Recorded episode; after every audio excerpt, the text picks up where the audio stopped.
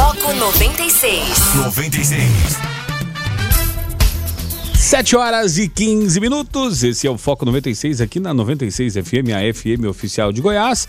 O ouvinte pode participar através do 994 34 2096. Guilherme Verano eh, me chamou a atenção, inclusive o repórter Jonathan Cavalcante está por aqui, já vai estar saindo agora, né, já já para fazer matérias a respeito disso, trazer mais informações. Mas tem uma- umas pias espalhadas, uns tonéis, uns galões azuis espalhados, né, eh, pela cidade, eh, com que são os lavatórios, né, um logo da prefeitura, logo da, da Saniago, né, e, e- e é interessante por quê? Porque tem muita gente aí na rua que não tem onde lavar a mão, tem hora, né? É, e, e- e- haja vista né, é, o número de, de, de pessoas de ruas tem aumentado. Eu não sei se por conta de. De- por, por questões pandêmicas não, os albergues não estão funcionando, alguma coisa, mas é, não sei se o Jonathan até tem essa informação, mas eu, eu percebi um número muito grande de pessoas dormindo nas ruas, né? É, então é, pode ser uma opção para essas pessoas poderem lavar as mãos, né, Jonathan? Bom dia. Bom dia para você, Rogério, Lucas, Verano e a todos os ouvintes. Então, é um ponto muito importante que você citou, porque aqui, de acordo com a nota emitida pela Prefeitura, o objetivo é facilitar a higienização das mãos da população em situação de rua e dos pedestres através dos equipamentos disponibilizados pelo Estado e município. Os locais são na Praça Bom Jesus, Praça Americana do Brasil e também no Feirão do IAPC. Então, o espaço ali com a pia e também com o sabão para que as pessoas possam higienizar as mãos e, consequentemente, assim, claro, se prevenir devido à à Covid-19. Huma- Humanidade, né, Guilherme Verano? É, e é claro, exatamente, é, é necessário, porque como você falou, é, é, e a gente transita muito pelas ruas, aí a gente vê muito, muito morador de rua pela, pela madrugada. E como você mesmo disse, pode, será pela que- questão pandêmica, não estão querendo para abrigo, conviver ali, né? Preferindo ficar ao relento, achando que é mais seguro, não sei o, o que seria. Mas é importante, sim, sem dúvida nenhuma, essa ação, que haja colaboração da população, para usar com parcimônia, Exatamente. na, na exata medida do que seja necessário, né? não é para tomar banho ali nem nada, é, para fazer a higienização do, do que é necessário, evidentemente. Mas então tem que ter essa, essa parcela de colaboração, é uma medida realmente po- positiva e eu acredito até que tá, pelo menos nesses lugares, por enquanto, possa se estender mais, um- mais um pouquinho aí em relação a outros locais, porque é uma situação que vai perdurar. Não adianta a gente pensar que vai acabar por agora, que não vai. Não vai. A gente estava acompanhando uma, uma entrevista agora com um, um renomado infectologista, que é biólogo também. Atila Yamarino. Exatamente. A, a curva não, che- não tá perto do, do- de achatar, não. Então tem muita coisa para acontecer. E higienização das mãos é a primeira providência que Sim. tem, tem que ser tomada.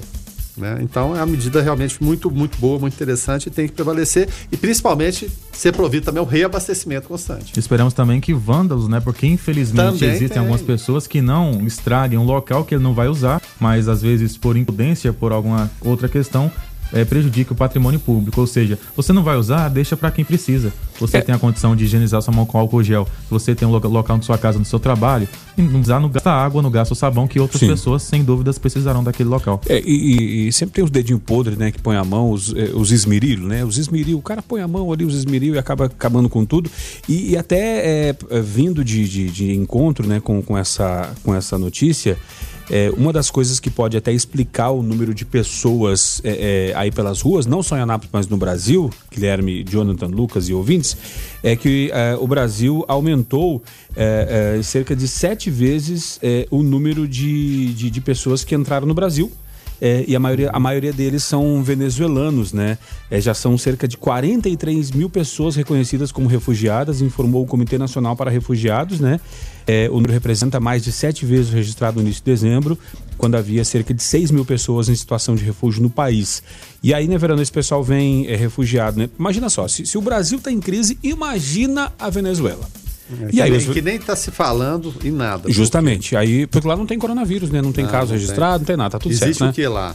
Eu tava falando, controle da informação. Justamente. Controle da informação não tá acontecendo nada. E aí o que, que acontece, Verano? Aí o pessoal acaba ah, atravessando a fronteira, vindo, muitos vêm parar em Anápolis, em outras cidades do Brasil, e aí não, ah, ah, por questões pandêmicas, essas pessoas às vezes não estão sendo recebidas, né, via ah, ah, aonde, aonde eram recebidas anteriormente. E aí acabam ficando, eh, ficando, ficando à mercê de, de, de, de- ter a- essas ajudas, né? Eh, o Isaac Mota por aqui participando. Fala aí, Isaac. Bom dia, galera do Foco. Eu tô ligando aqui com assunto, perguntar um assunto aleatório. Ouvi dizer que a Urban perdeu a concessão e que a, a, a, a, CMTT tem oito dias, né, sete eu acho agora, para poder assumir o terminal. Isso é verdade? É, essa informação, obrigado Isaac pela participação. Essa informação, inclusive, até o Jonathan Cavalcante trouxe é, na semana passada, né, a respeito que a, a senhora Urban iria entregar é, a, a, operação né, do, do, terminal para a CMTT e não ia pagar impostos, né? É, já, já não tem cobrador, né? É, aí, aí não quer pagar imposto, aí entrega a operação para a CMTT, fica fácil. Enfim, é, Dianta Cavalcante, de fato a conversa evoluiu? Evoluiu? É isso mesmo que vai acontecer?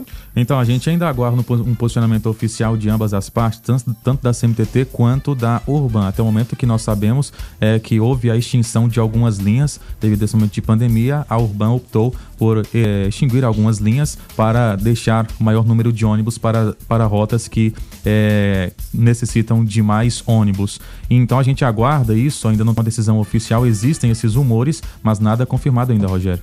É, ontem, inclusive, eu, eu, eu, eu fui até o terminal urbano é, para ir até a Boa Vista e fiquei muito feliz de ver a, a questão do, dos horários dos ônibus, né? Porque quem mora para a região da Boa Vista e do São Carlos, é, olha só, é, deixa eu pegar aqui a escala. É, eu, só para só ter uma ideia, eu cheguei lá, eram 9h30. E aí eu pensei, poxa, perdi o ônibus de 9h20. Falei, não, daqui a pouquinho tem outro, né? Sabe que hora que tem outro?